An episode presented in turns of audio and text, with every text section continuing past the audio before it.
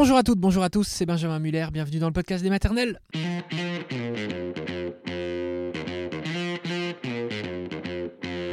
Le podcast des maternelles, le podcast de France Télévisions. Aujourd'hui un thème, le bégaiement.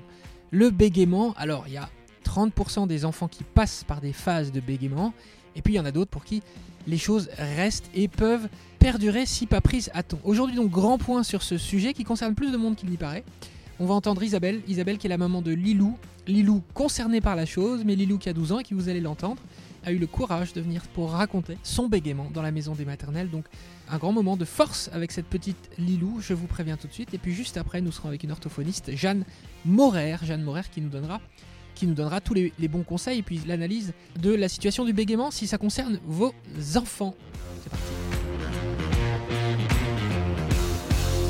5% des enfants souffrent de bégaiement et euh, c'est vrai que parfois bah, c'est un source de- c'est une source de grande souffrance.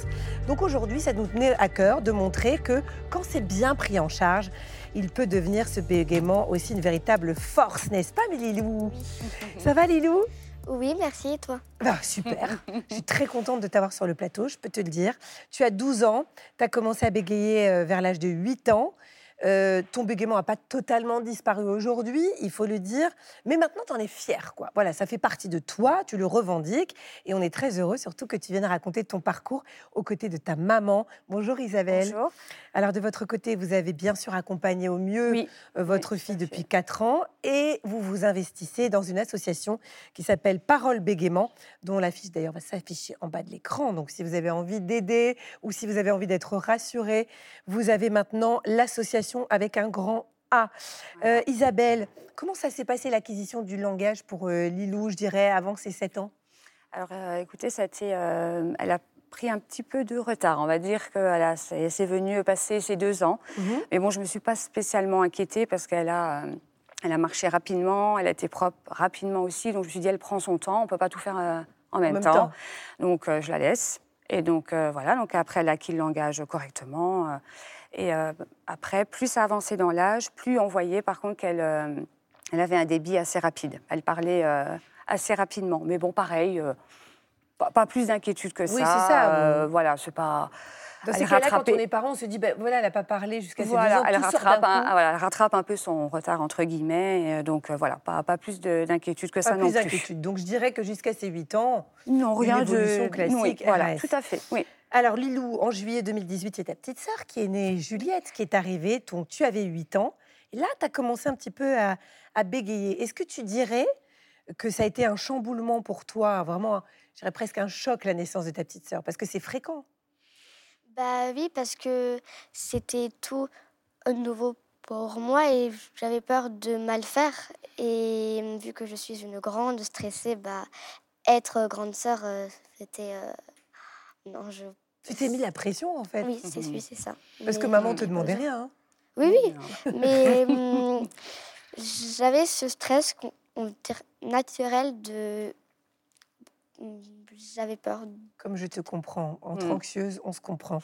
Donc, euh, au début, tu essayais de cacher ton bégaiement à tes parents, c'est ça, Lilou? Oui. Comment tu faisais et pourquoi est-ce que tu le cachais? Tu en avais vraiment conscience alors qu'il se passait quelque chose? Euh, je le cachais en fixant un objet fixe Mhm. et euh, ça empêchait de bégayer euh, fortement. Mhm. Et euh, j'avais peur qu'il s'inquiète Oui. parce que je me suis dit en plus et à ma soeur, je ne veux pas leur remettre ça sur euh, le dos euh, encore. euh. Trop de mignonnerie. Mm, oui. Donc toi, tu prends en charge le- Oui, toute la ça. misère du monde, Oui, hein, j'ai l'impression. Lilou, Mm. sur tes épaules, Sur tes épaules. frêles épaules. tu voulais protéger tout le monde. Mm. Oui, Bon. Mm. Euh, rapidement, Lou a Lilou pardon, a bégayé de plus en plus, euh. Isabelle. Oui.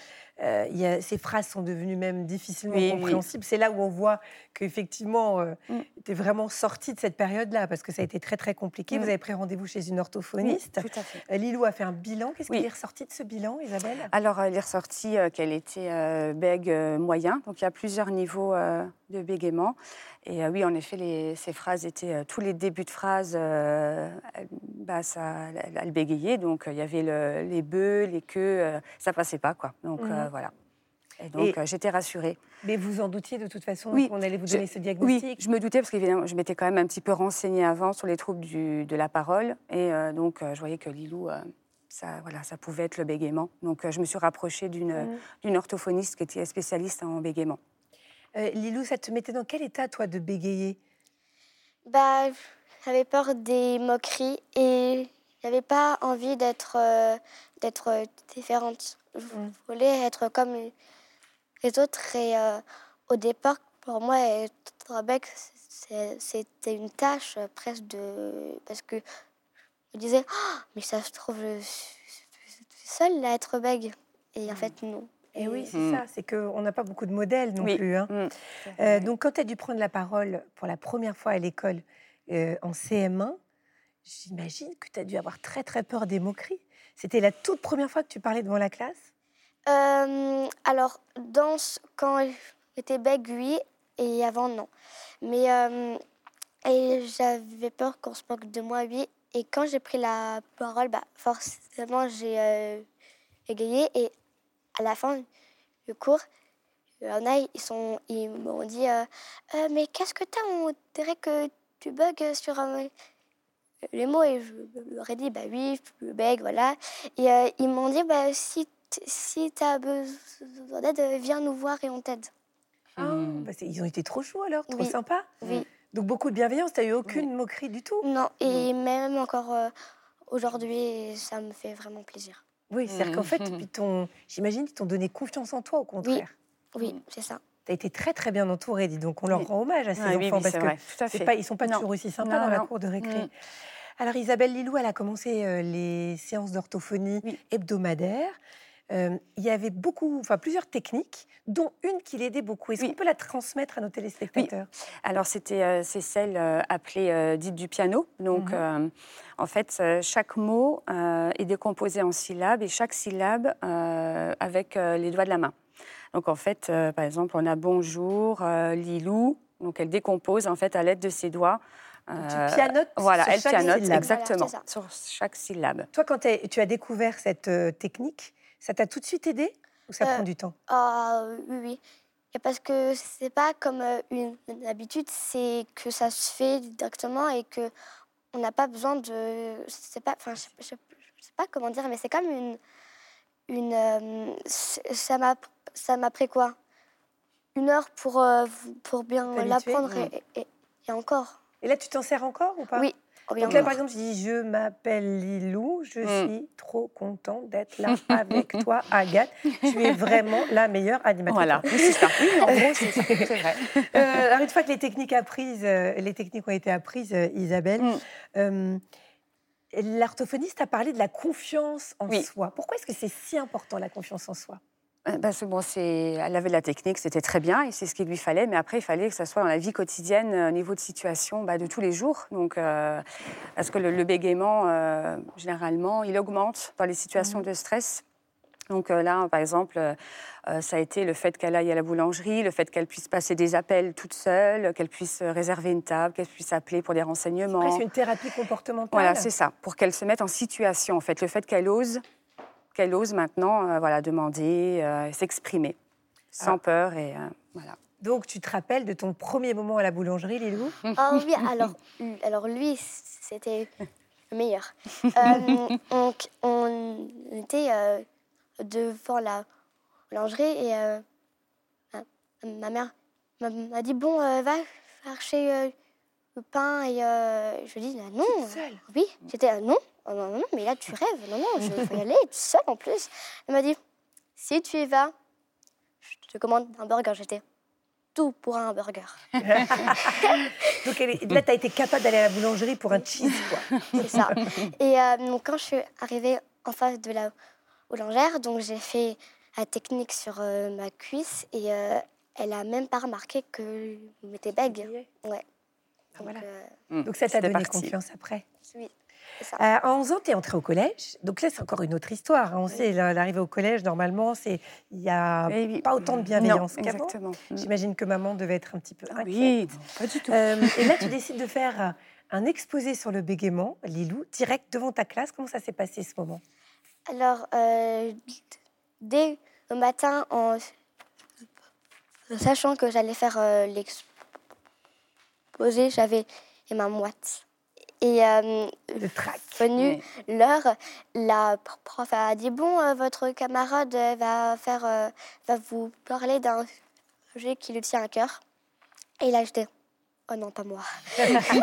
Donc j'ai demandé à, à, une de mes amies de venir aider. Ben, de, de me rassurer quoi et donc je donc je suis donc je suis allée devant la classe j'ai fait l'exposé et euh, je voyais que ça intéressait vraiment les gens que c'était pas euh, ça n'allait pas être un succès tu voilà. disais quoi oui voilà et en fait euh, si donc ça m'a fait plaisir Bon, mais c'est formidable. Donc, tout autant de bienveillance. Puis tu leur as mm. coupé un peu l'herbe sous le pied, c'est bien, dès le oui, début. c'est ça. C'était une super bonne idée. Mm. Et puis après, à la rentrée de septembre, tu as demandé à arrêter d'aller chez l'orthophoniste Oui. Parce que tu te sentais plus sûre de toi ou parce que tu en avais marre?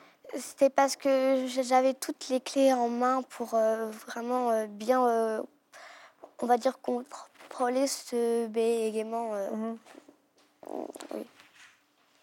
Aujourd'hui, quel regard tu portes sur ton bégaiement Une grande force. C'est parce que c'est vrai que ça m'a fait une force en plus et, et aujourd'hui, bah, je vis bien Aujourd'hui, euh, avec euh, tout ce que j'ai euh, accompli, on va dire, durant ces quatre ans, bah, je suis fière de moi et c'est, je suis vraiment contente quasi d'avoir cette force parce que ça me rend bah, du coup et tu vois, toi, tu n'avais pas de modèle, tu te demandais si tu étais toute seule. Le fait de venir témoigner ce matin, pour mm. toutes les petites filles, tous les petits garçons qui vivent la même chose que toi, mm. ça y est, ils ont un modèle. Ça y est, oui, hein exactement. Vous devez être fière, Isabelle. Ah oui, très très fière. Oui, oui, oui. Vraiment Surtout, euh, tu fais du théâtre là cette année? Oui, j'en fais et ah, j'adore ça. C'est euh, et puis surtout que le théâtre c'est c'est quelque chose qui qui pour moi ça me fait une pause dans ma vie parce que on joue un rôle dans le théâtre et mm. donc euh, forcément quand on joue un rôle bah on n'a pas ce, ce bégaiement. Enfin, mm. On s'oublie un peu. On voilà. oui. Mm. c'est ça.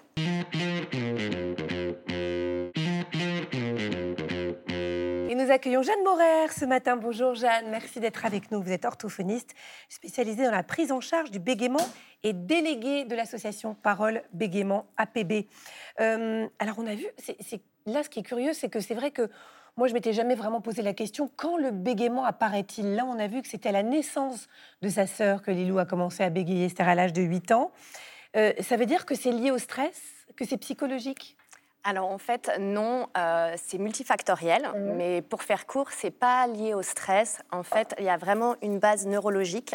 Euh, les personnes qui bégayent ont dans le cerveau des structures, des réseaux qui sont un peu particuliers par rapport euh, à quelqu'un qui ne bégaye pas. Et du coup, bah, la, la partie, le réseau de planification et d'exécution de la parole a ces spécificités-là. Donc il faut quand même avoir un cerveau fait pour bégayer. Après, on a souvent pensé pendant un certain temps que c'était psychologique parce que tous les, toutes les émotions, le stress va majorer le trouble. Mais il faut qu'à la base, il y ait quand même ce, ce soubassement neurologique. Donc dans le cas de Lilou, il est probable que euh, avec un autre stress, de toute façon, ce serait sorti. C'était latent. D'ailleurs, sa maman disait qu'elle parlait déjà très vite. Enfin, il y avait certainement des petits mhm. signes, un bégaiement très léger qui n'était peut-être pas perçu, mais qui est apparu euh, au moment où il y a eu toute cette pression de la naissance de la moi, Ça veut dire qu'à 48 ans, si j'ai un stress et que j'ai ce circuit neurologique euh, particulier, je peux me mettre à bégayer, même à mon âge? Non, a priori, non, parce que quand même, généralement, ça sort beaucoup plus, plus tôt. Et, c'est vraiment, généralement, entre 3 et 6 ans hein, que, que, ça arrive. C'est un trouble neurodéveloppement mental, Mais euh, bon, et puis il peut y avoir des, bégaiements acquis, avec un AVC par exemple. À 48 ans, c'est possible malheureusement, mais c'est autre chose. On a reçu beaucoup de questions ce matin, dont une en vidéo que je me suis moi-même posée en écoutant euh, le témoignage de Lilou. C'est vous dire si elle est, euh, elle est bonne, cette question. Regardez. Bonjour les maternelles. Alors moi j'avais une petite question. Je voulais savoir si un parent qui bégait a plus de risque d'avoir un enfant qui bégait et si oui, pourquoi? Merci. Alors oui, il y a plus de risques, mais bon, c'est pas automatique, mais il y a plus de risques. C'est-à-dire que euh, quand il y a un parent du premier degré qui bégaye, on a à peu près deux à trois fois plus de probabilité de bégayer, mais euh, c'est pas automatique. C'est-à-dire qu'un parent peut avoir un seul de ses trois enfants qui va bégayer. Mais on sait maintenant que c'est génétique. Ça fait à peu près euh, 10 ans qu'on a commencé à, trouver des mutations sur certains chromosomes. Et d'ailleurs, ces différentes mutations, elles pourraient expliquer euh, différents types de bégaiement. Mais encore une fois, c'est pas automatique. Et ça touche plus les garçons que les filles aussi. On a plus de probabilité ah d'être bègue si on est un garçon. D'accord. Euh, Elsa nous dit justement, mon fils de 5 ans bégaye un peu depuis quelques mois, mon, mon entourage dit que c'est juste une phase. Quand dois-je m'inquiéter? Tous les enfants passent par des petites phases de bégaiement. Alors pas tous les enfants, il y a des petites hésitations, mais il y a beaucoup d'enfants, oui, qui passent par une phase de bégaiement, à peu près 30% des enfants. Ah, c'est énorme. Oui, c'est beaucoup. Euh, mais c'est ce qu'on appelle un bégaiement physiologique et il passe tout seul. Donc ça, c'est rassurant. Sauf que du coup, l'effet pervers, c'est que souvent, il y a beaucoup de gens voilà, qui disent ça va passer tout seul. Même des médecins et des enseignants hein, euh, peuvent dire ça. Et du coup, les parents attendent et on ne sait pas pour quel enfant ça va ça va rester en fait. Il y a à peu près euh, un quart des enfants qui ont cette période de bégaiement qui vont euh, rester, où ça va se chroniciser. Donc plus c'est pris tôt et plus on a de chances euh, que ça parte. Donc il ne faut pas hésiter à aller tout de suite voir une orthophoniste. Alors Bon, c'est difficile parce qu'on n'est pas assez. Eh mais les parents peuvent s'adresser à l'association Parole Bégaiement. Il y a plein de ressources vraiment précieuses pour les parents, pour les enseignants, pour les médecins. On redit, hein, c'est bégaiement.org, l'adresse. Voilà. Et puis, euh, en, fait, des fois, quand c'est pris très tôt, en deux, trois séances, ça peut suffire. Donc, il faut vraiment, euh, vraiment pas, pas, hésiter. Au pire, euh, c'était pas franchement utile. Mais par contre, si c'était utile, bah, on perd du temps. Et après six ans, ça devient déjà plus compliqué. Éléonore vous demande comment faciliter la communication avec un enfant qui bégaye. Y a-t-il des choses à éviter? Ou au contraire, d'autres choses à faire? Alors d'abord, je veux rassurer les parents. Encore une fois, c'est pas, faut pas qu'ils se culpabilisent. C'est pas eux qui ont créé le bégaiement. Quoi qu'ils aient fait, quoi qu'ils aient pas fait, voilà, euh, il fallait que le cerveau soit fait pour bégayer. C'était très important de dire qu'effectivement c'était multifactoriel. Voilà, sinon la culpabilité, mon Dieu. Mais ce qui est bien, c'est que par contre, ils peuvent euh, aider. Il y a une, plasticité euh, du cerveau, donc si on met en place ce qu'il faut, ça va aider. Alors ce serait trop long de tout expliquer là, c'est pour ça qu'il faut vraiment aller voir un spécialiste pour avoir tous ces, euh, conseils et, mm. voilà, et comprendre aussi pourquoi. Mais je peux donner déjà quelques petits mm-hmm. conseils comme ça. Il faut faire attention euh, à, garder un bon contact visuel. Il faut euh, reformuler ce que dit l'enfant pour qu'il voit qu'on est attentif à ce qu'il dit, pour ralentir un peu sa parole à lui aussi. Il faut essayer soi-même d'avoir une parole assez lente pour modeler une parole calme chez l'enfant. on peut aussi faire attention à tout ce qui est source d'excitation qui peuvent majorer le bégaiement. Euh, trop d'écran, faire attention aussi au sommeil parce que la fatigue, ça va beaucoup majorer.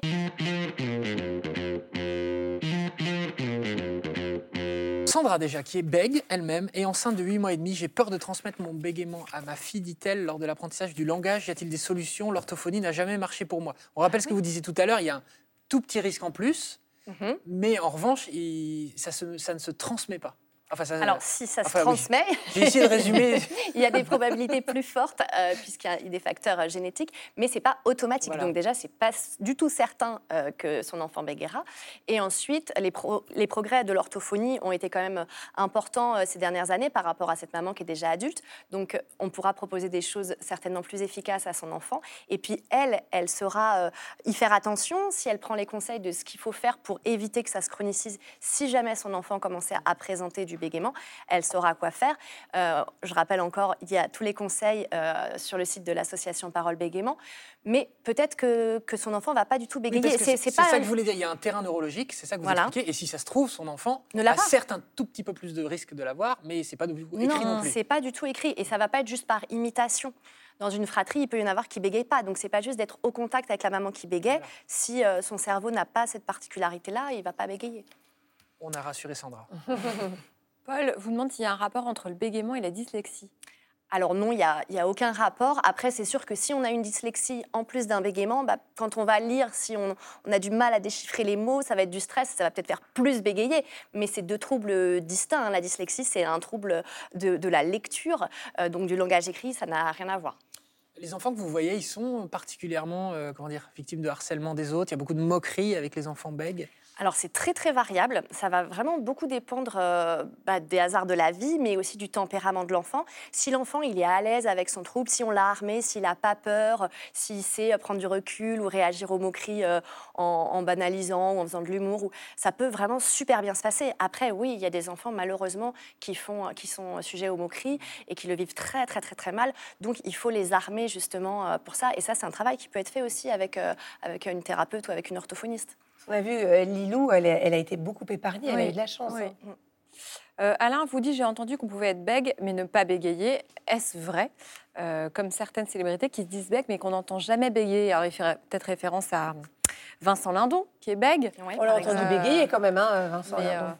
Alors en fait, ça se travaille, c'est ça, c'est toujours pareil. oui, bah, disons que le bégaiement, euh, c'est un trouble qui est fluctuant. Donc il peut y avoir des moments où on bégaye pas, des moments où on bégaye. Et puis le bégaiement a pu évoluer. Donc à certains moments de la vie, on a pu être fort bègue et puis après que ça se soit amélioré. Mais c'est surtout aussi que quand on joue la comédie, euh, on a un texte appris, on n'est pas dans une vraie communication où soi-même on produit euh, ses mots.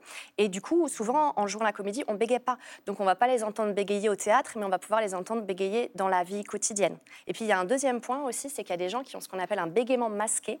Donc en fait, euh, on n'entend pas de l'extérieur leur bégaiement parce qu'ils le camouflent beaucoup. Ils trouvent des stratégies, ils prennent un synonyme, ils font une périphrase, ou même des fois ils, évitent de parler, ils vont résumer leurs propos.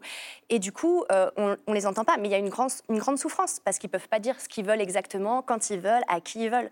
Donc il y a une métaphore euh, en bégaiement qu'on utilise souvent, c'est l'iceberg, avec la partie émergée, c'est ce qu'on entend, donc les disfluences, les blocages, les répétitions. Et puis il y a la partie immergée, avec tout ce qui est de l'ordre de la peur, du stress, du, du vécu de ne pas pouvoir communiquer vraiment ce qu'on veut. Et des fois, la partie euh, immergée, elle est plus grosse que la partie émergée. Il y a tous les cas de figure.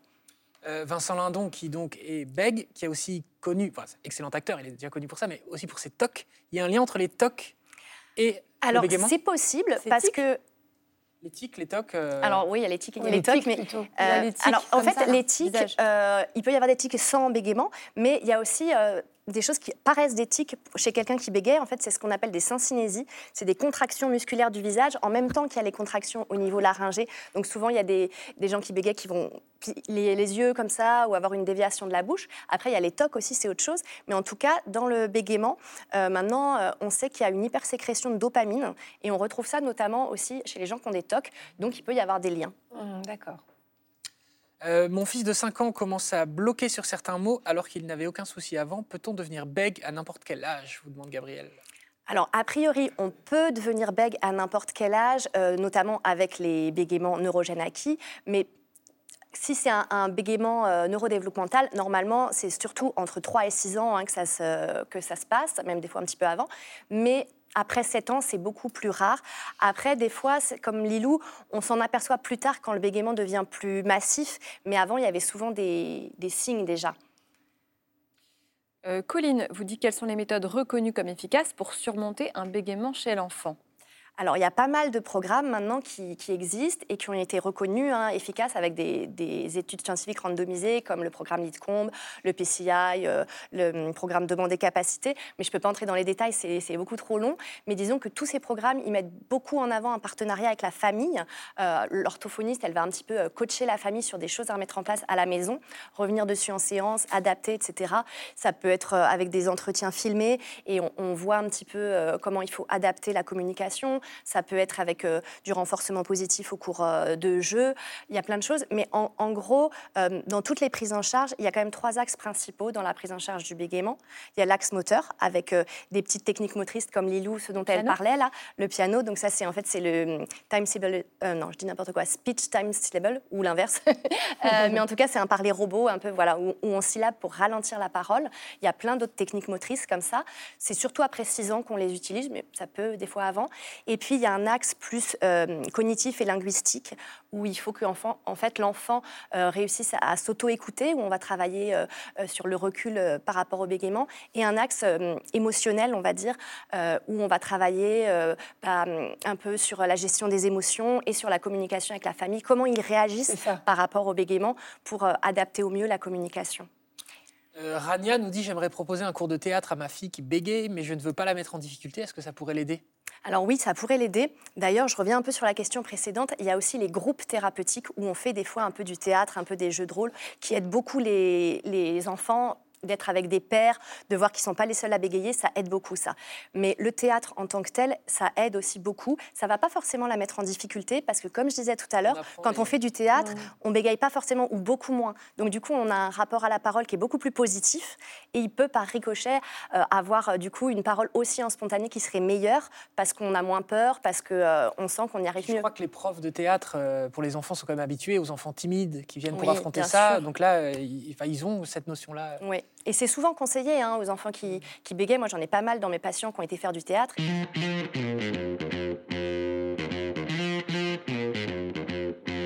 Voilà, merci à toutes et à tous. Merci beaucoup Jeanne Morer, qui est donc orthophoniste, je vous le rappelle. Et merci surtout à Isabelle et à Lilou. Lilou, bravo d'être venu te raconter dans la maison des maternelles. Voilà, c'est la fin de cet épisode. On se retrouve, bah, quand vous le souhaitez, sur les réseaux sociaux, sur Instagram en particulier, sur France 2, tous les matins à 9h25. Et puis n'hésitez pas à venir me suggérer sur Insta des sujets si vous souhaitez que l'on en aborde certains en podcast. Très bonne journée tout le monde, salut